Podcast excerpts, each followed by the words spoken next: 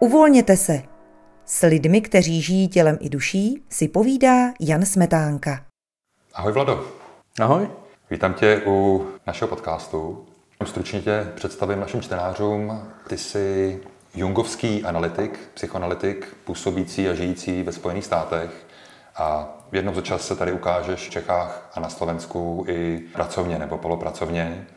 Před několika dny tak si měl přednášku o depresi a já bych chtěl využít toho, že jsi teď ponořený do tohohle tématu a popovídat si o tom. Pro začátek spousta lidí to zaměňuje nebo v tom nemá úplně jasno, jaký je rozdíl mezi úzkostí a depresí. Pokiaľ hovoríme o depresii, tak depresia samozrejme sa nachádza na určitom spektri. Že tá depresia e, môže vzniknúť tým, že proste niekto má nejakú stratu v živote, stratu blízkeho človeka, alebo že, e, že proste stratí nejaké, nejaké miesto, že dojde k nejakému veľkému zlomu v jeho živote. A keď dojde k zlomu v živote, tak vlastne tá energia, ktorú človek má, tak zrazu potrebuje veľmi veľa energie na to, aby sa prispôsobil na tú, na tú novú situáciu. Mm. Že, že my hovoríme vlastne z jungovského pohľadu, my nazývame tú energiu libidom, to je vlastne životná energia, to by sa dalo prirovnať energie proste či. A tá energia zrazu je potrebná na to, aby vybudovala niečo nové. Čiže hovoríme o depresii, že to je vlastne taký zostup do toho nevedomia, kedy vlastne tá energia je potrebná na to, aby vznikla nová adaptácia.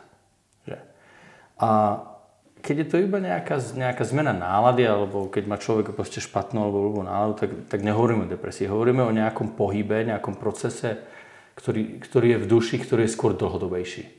Že s blbou náladou človek nejde za psychologom a povie, ja mám blbú náladu. Pokiaľ sa to opakuje, že to je nejaká neurotická cyklotímia, alebo že tam je tá veľká zmena nálad a tak, a tak ďalej, alebo to môže byť nejaká tá bipolárna porucha, samozrejme, že sa tam strieda tá depresia alebo s tými, s tými manickými stavmi, že ten človek ako není schopný udržať e, strednú cestu, tak vtedy hovoríme o ako už proste ako skôr takej e, patologickej e, náladovosti u toho človeka. Mm-hmm.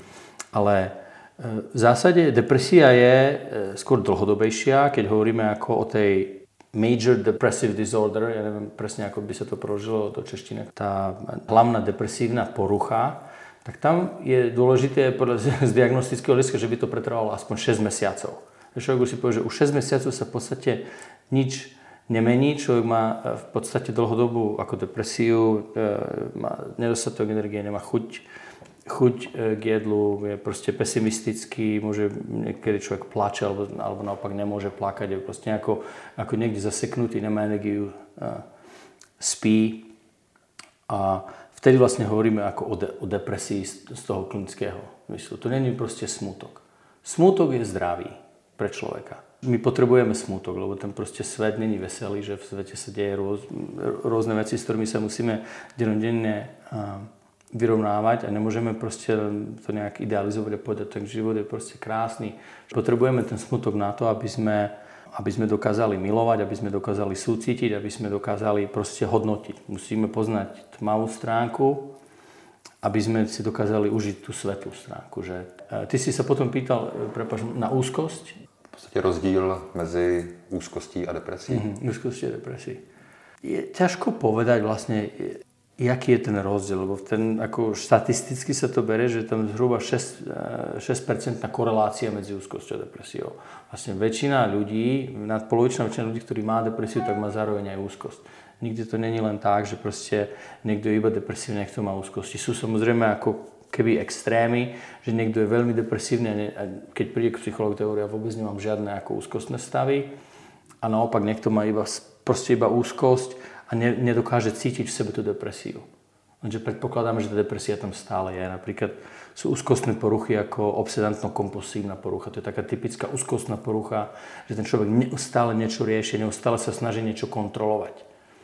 Tak ten človek väčšinou ti nepovie, že ja som teraz, e, že ja mám veľké depresie. No vlastne jemu to v hlave neustále beží. Hej? Tam je proste strašne rýchlo mu bežia tie myšlienky a strašne e, mu, mu beží tá úzkosť. A prehráva si v hlave, situácie, ktoré, e, ktorých sa bojí napríklad. Mm-hmm. Veľmi úzkostný človek sa ide na dovolenku, teraz sa bojí, že keď pôjde na dovolenku, takže ne, že bude pršať, že mu, že mu ujde lietadlo, alebo že, proste, že bude turbulencia a už 3 dní pred to dovolenkou alebo i dlhšie si začína v hlave prevádzať tieto ako keby negatívne, kompulzívne alebo nutkavé myšlienky a, a snaží sa to vlastne ako keby tá duša to robí preto, akože tá psyche to robí preto, že sa snaží niečo kontrolovať. Že keď veríme tomu, že niečo si prehrajeme dostatočne krát, tak si teraz vyskúšame, aha, tak ja musím si na, na, o štvrtej, musím vystrihnúť dceru zo školy, tak teraz si to vlastne prehrám, aha, musím vyraziť 15 minút predtým a tak ďalej. Vlastne to, tá, tá schopnosť plánovať, ktorú my vlastne všetci máme, je ako keby vyhnaná do extrému v tej úzkosti. Uh-huh. Pretože sa tam snažia riešiť veci, na ktorým človek nemôže mať kontrolu. Nemôže mať kontrolu nad tým, či bude pršať, alebo či bude turbulencia, alebo, alebo ten strach toho, že vlastne zmeškám to letadlo, tam neustále prehráva tie černé scenáre, nemá to nič už spoločné s plánovaním. Čiže to sú vlastne myšlienky, kedy ten človek kontroluje čosi, na čím nemá kontrolu. A potom vlastne v tej terapii sa vlastne s tou úzkosťou pracuje ináč, než ako sú depresie, lebo u tej úzkosti vlastne tej energie ako keby strašne veľa. Hej, ten človek napríklad nemôže spať, on si láhne a teraz proste prehráva, nemôže zaspať, zatvorí oči a vidíte scenáre. Kdežto depresívny človek napríklad spí veľmi veľa, hej, ten nedokáže stať z postele. On vlastne ako keby nemá energiu, tam je niečo ťažké, mhm, čo ho, mhm. čo ho skôr ťaha dolu. Taký prímer na to je, že vlastne tá depresia je nejakým spôsobom spojená s tou, s tou minulosťou, že tam je nejaká tráma, niečo v minulosti toho človeka ťaha dolu, ešte tá úzkosť je spojená s tou budúcnosťou, že sa bojí o tú budúcnosť, mm-hmm. sa tú mhm. budúcnosť eh, nejak plánovať. Ty jsi v souvislosti s úzkostí i depresí několikrát zmínil energii, buď nadbytek nebo ubytek. Mm-hmm. V případě té deprese, když ta energie poklesne výrazně, to znamená, nemám dostatek energie na to, abych se adaptoval na tu novou situaci, kam ta energie zmizela? to, je, to je dobrá otázka. Tá, tá energie tam je, ale ona je v nevedomí. Ona je nevedomá. Ono tam niečo beží, v pozadí. To je ako keby vlastne ten, e, keď by sme to dali prímer, ten počítač, vlastne, že tam je nejaký vírus a zrazu ten počítač je spomalený. Uh-huh. A ty proste na to klikáš a čo sa deje, ten počítač vlastne nefachčí. Pretože tam je nejaký vírus a ten program beží v pozadí. Tak je to vlastne istú depresiu, že niečo tam beží a niečo sa vlastne tá naša duša snaží vyriešiť a s niečím sa musíme vysporiadať. Ale my toho nie sme si vedomí.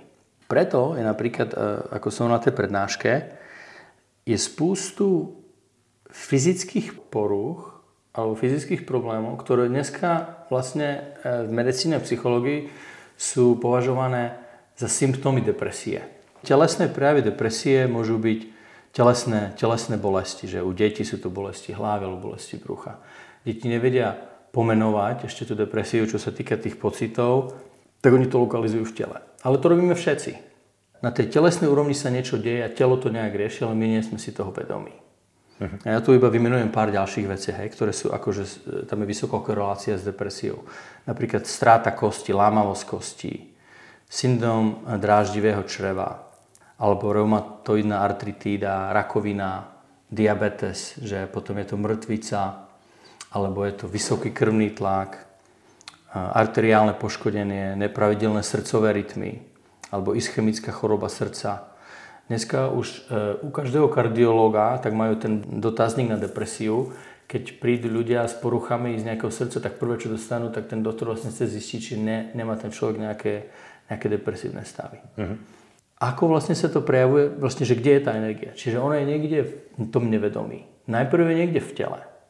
A ten proces vlastne tej, toho ozdravenia, alebo ten proces transformácie, z ideálnych podmienok spočíva v tom, že my vlastne zostúpime do tej depresie, že my vlastne ideme do tej temnoty a že my to tam hľadáme. Uh-huh. Prvýkrát e, by si človek povedal, tak čo je vlastne na tom také kreatívne, alebo kde je vlastne, tak, že tam nič není, to je prázdnota. To je taká proste beznádej, ľudia sú koľkokrát, hej, majú depresívne stavy, nedokážu sa, sa tešiť zo života, nemajú nádej, vieru, strata vieru Boha a podobne. Ale kde si, podľa tej jungovskej teórie, kde si v tom nevedomí je už tá odpoveď. A tá odpoveď je vlastne ten nový, ten nový pohľad na život. Že musí dojsť k egocíde. Alebo tej vlastne zabitiu toho ega. He? Že to není suicide, to je egocide. To znamená, že vlastne to ego musí zomrieť, aby mohlo niečo nové sa narodiť. Že preto z tých uh, rituáloch uh, starovekých rituálov a tak ďalej, proste od nepamäti v mytológii máme ten proces vlastne toho zostupu, to utrpenie, potom je to ten smrť a potom je to zmrtvých stane. Hej? To sú proste to mytológie, či už grécké, rímske mýty, alebo konec koncov Ježiš sám. Že? Obnova, to obnovenie, ku ktorému dochádza v tej procesu toho nahľadnutia, toho nevedomia, odtiaľ príde tá nová energia. Vlastne to, to vedomie, to ja, si dokáže vlastne niečo nájsť a vytiahnuť tú energiu vlastne ako keby z toho, z toho nevedoma. Tým, že ho vlastne pochopí. Uh-huh. Tým, že se pozrie sám do, do sebe. A když bychom to vzali víc eh, prakticky, sedíš s klientem, který trpí depresí uh-huh. a teď se tam společně chcete vydat. Tak uh-huh. jak, jak uh-huh. může vypadat ta cesta do té deprese, dovnitř, směrem uh-huh. k ní? Samozrejme je to proces, to nikdy, nikdy sa to neodohrá ako proste za nejaké to jedno sedenie, že to je vlastne taká detektívna práca, kedy sa ten e, psychológ snaží pomôcť tomu, tomu klientovi nájsť vlastne tú energiu niekde v nevedomí. Tá cesta do toho nevedomia, tých cest je viacej, napríklad je analýza snov. Že ten človek môže priniesť do, tej, do nejakej terapie nejaký sen a teraz ten, ten sen porozpráva tomu, no, tomu terapeutovi. A my vlastne hľadáme v tom sne tú energiu, hľadáme, snažíme sa, snažíme sa pochopiť, čo mu ten sen chce povedať. Pretože ten sen vlastne kompenzuje to vedomie. Ten sen sa snaží tomu vedomiu dať nejakú odpoveď na to, čo tomu človeku e, v tom živote napríklad chýba. To môže byť človek, ktorý je napríklad vedomé, investuje do, do, do nejakej kariéry, he, zarába peniaze a pracuje a snaží sa proste byť taký proste extrovertný a, a dáva bokom všetky nejaké proste kreatívne procesy a tak trošku ignoruje tú svoju, ako, tú svoju dušu my môžeme pomôcť, keby to bolo v tomto prípade, my môžeme pomôcť tým, že vlastne nájdeme tú novú, ten nový attitude, ten nový pohľad na život. Že napríklad v tom sne zrazu ten človek pocíti nejaké kreatívne, tam bude nejaký, nejaký moment, že tam je niečo kreatívne, je tam proste nejaká, nejaká nová energia, nejaká, nejaká láska k prírode, alebo je tam nejaký, nejaká emócia, ktorú ten človek zrazu si uvedomí, aha, ja mám túto emóciu. A túto emóciu potom začneme v tej terapii sledovať. To môže byť napríklad prostredníctvom kreslenia, že uh-huh. napríklad človek sa, človek sa ponorí do, taký, do takého imaginatívneho stavu a začne potom tú depresiu vyjadrovať nejak na papier. Proste začne kresliť a to vlastne sa tomu tam necháva úplne voľný priebeh. Hej. Koľkokrát tam proste tie klienti nakreslia taký kruh, na čierny kruh, teraz to začne krvácať teraz tam ide tak kruh. Hej. A teraz tam sa tam objaví nejaký strom a nejaký dom tam je a teraz ten klient zrazu sa rozpláče, je smutný a my sa potom začneme pýtať, čo, čo, čo, čo to je. Hej. A tak ja neviem, ja som to proste kreslil, tu som zrazu mal taký, taký pocit takého smútku. A teraz keď som kreslil tú krv, tak vlastne ja som si spomenul hej, na, na stratu hej, svojej babičky, hej, ktorá, vlastne, ktorá zomrela. Ja som nikdy nemal čas ani vlastne truchliť. Alebo vlastne stále som sa nezmieril s tým, že som sa presťahoval do nového, do nového bydlišťa, opúšťal som tam všetkých svojich priateľov, s ktorými som strátil kontakt a úplne som nejak ako v tom, v tom návale života nemal čas proste sa niekedy tým zaoberať. Jo. A zrazu sa to objaví na tom papieri. A človek verbalizuje tie pocity a privedie ich do vedomia a tým pádom môže prežiť. He? Že vlastne tá emócia, ten afekt sa stane pocitom, pretože je vlastne ako keby refined, mm-hmm. že je vlastne v tom, v tom vedomí zjemněná a uvedomená. To znamená, že ta, už i ta energie, která byla v uvozovkách ztracená, najednou se začne v tom vědomí projevovat a člověk cítí Áno. život, Áno. cítí naději, cítí sám sebe, cítí okolí. To je presne ten, tento slovo cíti, jo? že vlastne keď, niek- keď niekto začne cítiť, tak za tým vlastne ideme. Jo? Uh-huh. Keď tam je niečo, čo sa dá cítiť, tak sa to snažíme podporiť, snažíme sa to vyťahnuť, lebo v tom, tam je vlastne to zlato, to alchemické, v tom pocite. Hej. Keď, sa nie, keď sa niečo cíti, keď, keď, keď k niečomu ako, ako proste taký, taký zdroj tej živej vody vlastne. A to môže byť kedy ten pocit, ktorý sa potom, že sa z neho stane nejaký význam, hej? že vlastne ten človek niečo pochopí ako keby nové.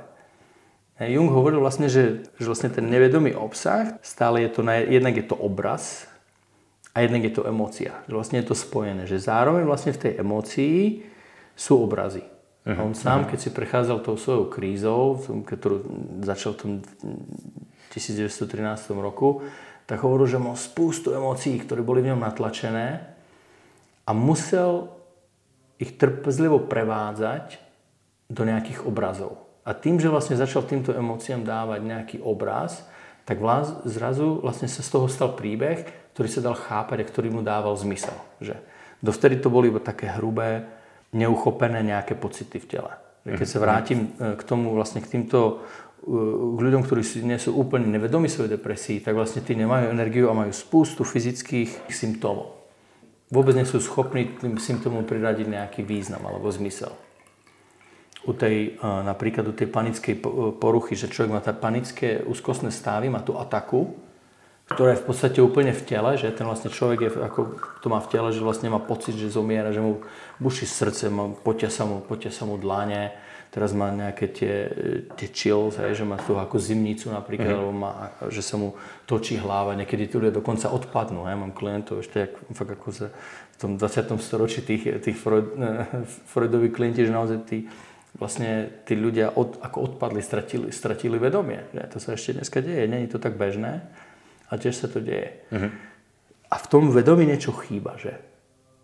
A my potom prídeme a v tej terapii začneme hľadať tak dobre čo v tom tele je, čo ty nechceš pustiť, alebo čo, čím sa ty nechceš vôbec zaoberať, čo ty tzv. odštiepuješ, alebo neprimaš toho, do toho vedomia, čo spôsobuje tento tvoj symptom, tú poruchu, tú ataku. Že?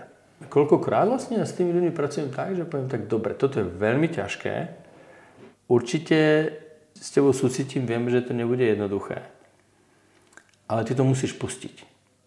Keď sa ti podarí aspoň trošku pustiť, aspoň 10%, 15%, 20%, že to pustíš a necháš vlastne tú panickú, vlastne tú, tú, ten panic attack, tú panickú poruchu alebo tú, tú ataku proste ísť, že to vlastne sa človek sa tomu ako keby oddá a, a prestane to kontrolovať tým egom. Hej? Vlastne tým, že vlastne to ego sú iba obrany, to není ako nejaká vec. Že to sú tie obrany, ktorými my sa držíme od nejakých emócií, od nejakých e, zase myšlienok, ktoré si nechceme pripustiť.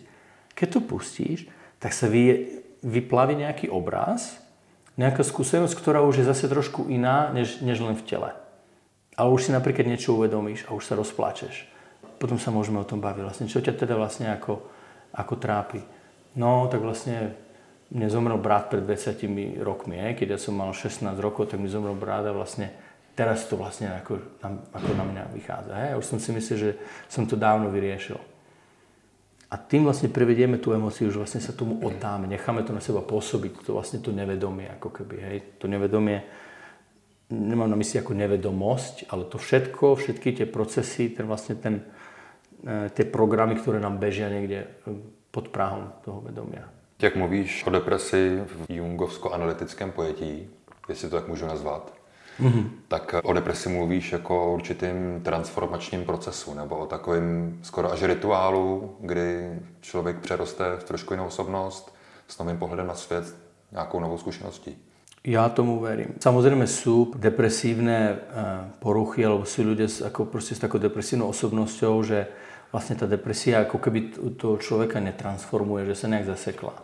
Ale u väčšiny z nás pokiaľ vyhráme na to depresiou, keď si naozaj prejdeme nejakou to hlbokou depresiou a podarí sa nám znova narodiť, podarí sa nám z tej depresie niečo vyťažiť a nájsť v tom nejaký zmysel, tak to našu vlastne osobnosť to posíli. Jung vlastne povedal, že neexistuje uvedomenie bez slz. Mhm. Stále proste potrebujeme nejaké slzy, aby sme niečo oplakali, niečo pustili a potom sa vlastne znova, znova narodíme. Samozrejme, môžeme tú depresiu riešiť zase potom časom na nejakej inej úrovni. To je taká špirála vlastne, že ten mhm, človek mm-hmm. ako ide, hej, koľkokrát môžeme, že proste ako keby upadnú, zase zregredujeme. Ale ako, čo ja napríklad sledujem pri práci so svojimi klientami, alebo i v mojom vlastnom živote, kedy som si prešiel depresiou, že tam je ten moment toho posilnenia. A my sa naučíme rozpoznávať túto depresiu sami v sebe a hlavne už sa toho potom tak nebojíme. A to bol vlastne taký základ tej mojej prednášky. Vlastne ja som tým ľuďom chcel ukázať to, že je veľmi dôležité sa depresii nebáť, neodtrhávať ju vlastne od toho vedomia, nedávať tam proste zbytočne veľa medicamentov na tú depresiu, alebo nejakým spôsobom potláčať, neutekať od toho k alkoholu alebo k nejakým proste iným závislostiam. Ale naopak sa nej pozrieť do očí tej depresii. A do očí to znamená, že skutočne ju precítiť, získať vlastne z tej bolesti nejakú novú hodnotu a naučiť sa vlastne, že i tá temná stránka má svoje pozitíva v tom, že nás urobí, urobí silnejšími a proste, ako Jung by to povedal, celostnejšími vlastne. Že. Ty si na začátku dnešního povídání spojoval depresi eh, s tou mírou té adaptace, že tam je snížená míra té adaptace na okolí, na to, co se mm-hmm. děje a jak já jsem schopný na to reagovat nebo s tím žít, tak dá se říct, že to posilnění, o kterém ty teď mluvíš v rámci toho transformačního procesu nebo té práce s tou depresí, že to je zvýšení té adaptace, že jsem schopný na ty problémy, které se na mě valí, už reagovat jinak, líp. Že Určitě. To... Určite. Jo? jo, to je zase, by som to porovnal niekomu tréningu, že keď proste ako trénuješ a na niečo, učíš sa napríklad a jazdiť na kole, napríklad aj, tak vlastne sa naučíš tú rovnováhu, naučíš sa proste nejaké veci, naučíš sa nejakým tým novým dovednostiam a to už vlastne potom nestratíš. Tak je to vlastne sú depresie, už vieš proste, čo sa od toho dá očakávať. O práci s depresí, o který se teď bavíme, tak se bavíme o vztahu terapeuta a klienta. Dá se v některých případech deprese zvládnout i bez terapeuta? Mm-hmm. Ja si myslím, že čo je ako na tom dôležit, ako najdôležitejšie, tak je vlastne to vedomé odhodlanie a tá vedomá práca. Že ako ten terapeut je samozrejme veľmi dôležitý. Ale pokiaľ je tam tá schopnosť alebo to odhodlanie toho človeka tú depresiu nejakým spôsobom nahliadať a nejak s tým pracovať, tak vlastne to je tá samoliečba. Že? A to vlastne to e, v menšej alebo väčšej miery to všetci robíme. Že? Ako pozri sa na umelcov, ktorí proste sa potýkajú celý život s depresiou a vlastne to ich umenie, či už je to vizuálne umenie alebo, alebo nejaká hudba, tak je to vlastne, tá kreativita sa prejavuje v tom, že vlastne tie básne alebo alebo tá vlastne ten smútok, ktorý ten človek do toho dá, on už tú depresiu nejakým spôsobom pretvára, on od nej neuteká. Paganini proste keby nebol schopný vlastne tú hud, do tej hudbu dať ten svoj smútok do tej hudby a tak ďalej, tak asi by skončil niekde nejaký na psychiatrickej liečebni, niekde v nejakom mm-hmm. katatonickom stave. Že? Napríklad e, písanie denníku veľmi pomáha. A mnoho mojich klientov píše denník a vlastne to je taký proces, že on vlastne to iba ako keby sám prevypráva mm-hmm. sám sebe tie určité pocity Uh-huh. Ale už tým, že nejaký pocit objektivizujeme, už tým, že ho dáme na papier, tak je to veľmi iné, než to, že si ho iba myslíme. To je taký zvláštny mechanizmus, alebo ja neviem presne, prečo to tak je, jak to funguje, ale naozaj, keď sa niečo ako vyjadrí, tak je tam tá práca toho vedomia, že to musí nejak, už, na tom, už to nejak musí transformovať, že už to musím dať do slov, už musím vykonať nejakú tú prácu, vlastne to ľudia. Mhm. A zároveň vlastne s tou prácou dochádza k nejakému uvoľneniu, vlastne, hej, že sa cítim lepšie. Co bys lidem, kromě psaní denníků, ešte dál doporučil? To je veľmi individuálne a mnohí ľudia majú na to svoje vlastné, svoj vlastný spôsob, jak sa vyrovnávať s depresiou. Čo viem, že pomáha, tak napríklad taká, taká ritualizácia nejakého správania. Hej, napríklad u ľudí, ktorým, ktorí mali stratu človeka, ktorým niekto zomrel. Uh-huh. Tak vlastne nájsť si ten čas mať dialog s tou matkou. Napríklad aj teraz rozmýšľam na jednu klientku, ktorá zomrela mama v relatívne mladom veku. Proste bol to taký šok, tá moja klientka tehotná, sa teší, že proste babička bude jej mama. Tak to bolo asi pred dvoma rokmi zhruba. Že? Tak my teraz vlastne sme v takej fáze, že pracujeme na tom, že ona vlastne ako keby to truchlenie ritualizuje. Že si nájde naozaj ten čas na to, aby sa na tie negatívne pocity, ku ktorým má normálne proste ako keby, od ktorých má tendenciu utekať a ktorými sa nechce vôbec zavrieť, tak aby sa naopak na nich pozrela. Hej? Aby mm-hmm. si položila fotografiu svojej mamy, poplakala si, aby povedala proste tej mame niečo, že, že jej chýba, alebo že jej ďakuje naopak, hej? Že aby s ňou mala nejaký dialog. Hej? Lebo to vlastne tá mama je súčasťou jej. Hej? Tam vlastne to vlastne ona vytvára vlastne ten most medzi tým vedomým a nevedomým, ako Jung to nazval transcendentná funkcia. Já teď, Vlado, uvedu jeden konkrétní příklad. Současný ekologický témata, globální oteplování a různý typy scénářů, jak to může dopadnout, tak na citlivější lidi eh, má dost negativní dopad. Hmm. Upadají do úzkostí, depresí, bojí se budoucnosti, bojí se o svoje děti. Já musím říct, že i ve své, řekněme, sociální bublině nebo řekněme facebookové bublině dost eh, těchto typů lidí je, jak si ty lidi eh, v této situaci můžu pomoct? Gerard Depardieu povedal, že ja nie smutný. Svet je smutný. Hej. Alebo môj, uh, môj analytik, uh, nebohý už Fred Gustafsson, tak on stále sa ma pýtal, nečím ja žijem, ale čo ma žije. Že vlastne v tej otázke bolo aj tak to vlastne, jak sa ten vonkajší svet odráža vlastne v tej mojej duši. Je vlastne, ja som taká tá hladina, vlastne to, na ktorá odráža milióny rôznych spôsobov vlastne tej spoločnosti, tej ekológie a tak ďalej. A tá depresia je takisto aj signálom, že niečo tam proste musíme zmeniť v tom našom živote. Že? Mm. Čiže keď máme depresiu, to, že vlastne chodíme do práce, ktorá nás už vôbec nebaví a vôbec sa to nesnažíme riešiť, tak vlastne tá depresia nám neustále komunikuje skrz ten depresívny symptóm, že vlastne niečo není v poriadku a my to nemôžeme ignorovať. Čiže zrejme to i v tom živote je tak, vlastne, že my sa nemôžeme ako ľudstvo tváriť, že je všetko OK, že vlastne nemáme žiadnu ako keby zodpovednosť voči samým sebe, voči tej planéte a voči voči vlastne tomu, tomu životu okolo nás a si povedať iba tak proste teraz si dáme nejaké tabletky a ono to bude lepšie. Máme proste morálnu zodpovednosť vlastne za ten svoj život a s tým súvisí zrejme i to globálne oteplovanie a každý v rámci svojich možností by sme sa mali aspoň investovať tú energiu do toho, aby sme niečo zmenili, aspoň to, čo môžeme. Samozrejme nemôžeme proste zmeniť nezmeniteľné veci, ale je to nejakým spôsobom výzva pre nás. Ne? Keď si zoberieme ako historicky, kam sa to ľudstvo posunulo, tak to bolo to boli proste doby temného stredoveku, kedy sa proste, e, si viem predstaviť, že v tej depresii bola asi proste väčšina proste ľudstva, že? A vlastne to bol zároveň taký ten hnací motor k tomu, aby sme bojovali za ľudské práva, aby sme bojovali za, za, za iné veci v živote, ktoré, ktoré sú vlastne tými plodmi, ktoré dneska sklízime. Mm-hmm. Samozrejme, teraz žijem v Spojených štátoch, kde tá spoločnosť je veľmi polarizovaná a to, že vlastne tam je Donald Trump e, prezident, tak ja osobne toho nesom nadšený. Že pre mňa to je vlastne taký depresívny stav.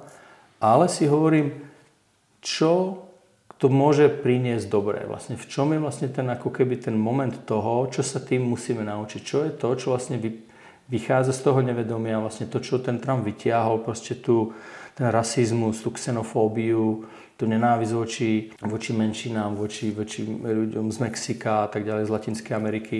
Tá temnota vlastne teraz vyšla a ja sa musím sám seba pýtať, ako mám zodpovednosť voči tej spoločnosti, ako ja môžem komunikovať a pomôcť nám všetkým, aby sme vlastne pochopili, v čom je tá naša bolesť. Prečo takýto Trump sa dostal k moci, lebo on je iba takým ako keby odrazom tej spoločnosti. Mm-hmm. To není, že by on to spôsobil, nemôžeme jeho vlastne za to obviňovať. Že?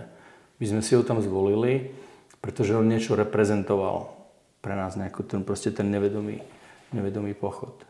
Vlado, na závěr mám ještě jedno téma a to je vztah krize středních let, projevující se u někoho intenzivně, u někoho méně intenzivně, s tím dnešním tématem deprese, případně úzkosti. Jung povedal, že vlastne v prvej polovičke života človek pracuje na tom, aby vytvoril to zázemie v tom vonkajšom svete. Že vlastne v tom vonkajšom svete pracuje na vybudovaní rodiny, svojej kariéry, um, svojho postaví dom, zasadí strom a tak ďalej. A potom v tej druhej polovičke života vlastne, e, vlastne zistí, že ako keby všetko už má, keď ako úspešne zvládol ako tú prvú, tú prvú polovicu, že vlastne má to zázemie, ale neobrátil teda ten, tú pozornosť do seba a je si žalostne e, nevedomý toho, vlastne, čo vlastne všetko v ňom prebieha. A Jung povedal, že my si musíme stanoviť ako vlastnú individuáciu alebo proces toho duchovného zrania ako takú, takú úlohu v živote, ktorú mm-hmm. máme. Že vlastne my začneme budovať ten chrám toho našeho vlastného duchovného, tej našej vlastnej duchovnej skúsenosti a budujeme tú svoju bytosť. A vtedy vlastne obrátime tú pozornosť dovnútra a začneme hľadať a objavovať, čo sa dá zmeniť, zlepšiť v našom živote a tak ďalej, prehlbiť, ako sa stať vedomejšími. A koľkokrát vlastne v, tej, v tom prechode ľudia vlastne si neuvedomujú, že vlastne to by mali začať robiť. A oni si myslia, že tá odpoveď príde, ja neviem, s tým, že budú trácať nejak viacej peniazy alebo že budú robiť nejaké veci, ktoré stejne im to šťastie ne, neprinesie, tak dochádzajú k, neustálemu, tomu neustálemu sklamaniu. Že? Ale keď títo ľudia začnú potom obrátiť tú, tú, tú pozornosť smerom dovnútra, začnú sa vlastne pýtať a hľadať, čo vlastne, hej, to sú tam už potom prídu nárad duchovné alebo náboženské otázky. Hej, ako ja to nemyslím nejak ako povrchne, ale že vlastne človek sa začne pýtať, aký je teda môj zmysel života. Hej, ja som proste, som tu určitú určitú dobu a potom zomrem. Že v, to, ako v tom strednom veku mnoho ľudí už zomrú rodičia, hej, takže majú ten zážitok vlastne tej smrti, majú deti a teraz si hovoria, čo ja vlastne som pre nich, akým ja som otcom alebo rodičom. Hľadajú odpoveď na vlastne existenciálne hĺbšie otázky a to sa nedá bez toho, aby človek trpel a pochopil, to je z môjho, z môjho pohľadu, aby naozaj objavil tú temnú stránku bytostného ja. Vlastne mhm, tú, mm-hmm. tú bolestivú, tú temnú stránku Boha. Že? Mm-hmm. My všetci tak máme nejakú tú vlastnú životnú teológiu, nejakú vlastnú predstavu toho, či už posmrtného života, alebo zmyslu života, alebo tú otázku tej, tej vyššej bytosti. A nejakým spôsobom sa musíme vyrovnať s tým životom. Aj? Prečo, je tu, prečo je tu smrteľnosť, prečo, prečo trpíme a tak ďalej. A to vyžaduje objavenie tých našich filozofických a, a hĺbších bádaní, by som povedal. My sme um, napísali s Georgeom, George Didier, on je katolický kňaz a napísali sme spolu knihu, ktorá vyšla nedávno v angličtine, sa Dark Religion, temné náboženstvo. Je to o fundamentalizme z pohľadu jungovskej, jungovskej psychológie. Tak tam vlastne sa zaoberáme týmito otázkami, vlastne otázkami prechodu, otázkami transformácie, hľadania novej, novej životnej energie, hľadania novej zodpovednosti v živote. Téma deprese tak je hodně široký, komplexní. My jsme měli dneska možnost zastavit se jenom u některých aspektů nebo u některých myšlenek eh, týkající se deprese. Já ti moc děkuju, že jsi našel čas, i přesto, že tři návštěvě Čech, tak máš hodně nabitý program.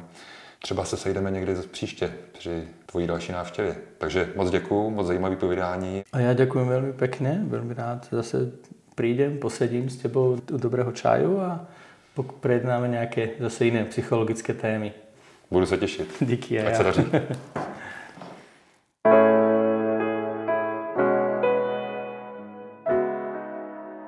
Více audia, článků a videí o tomto tématu najdete na webu psychologie.cz, největším českém portálu o sebepoznání.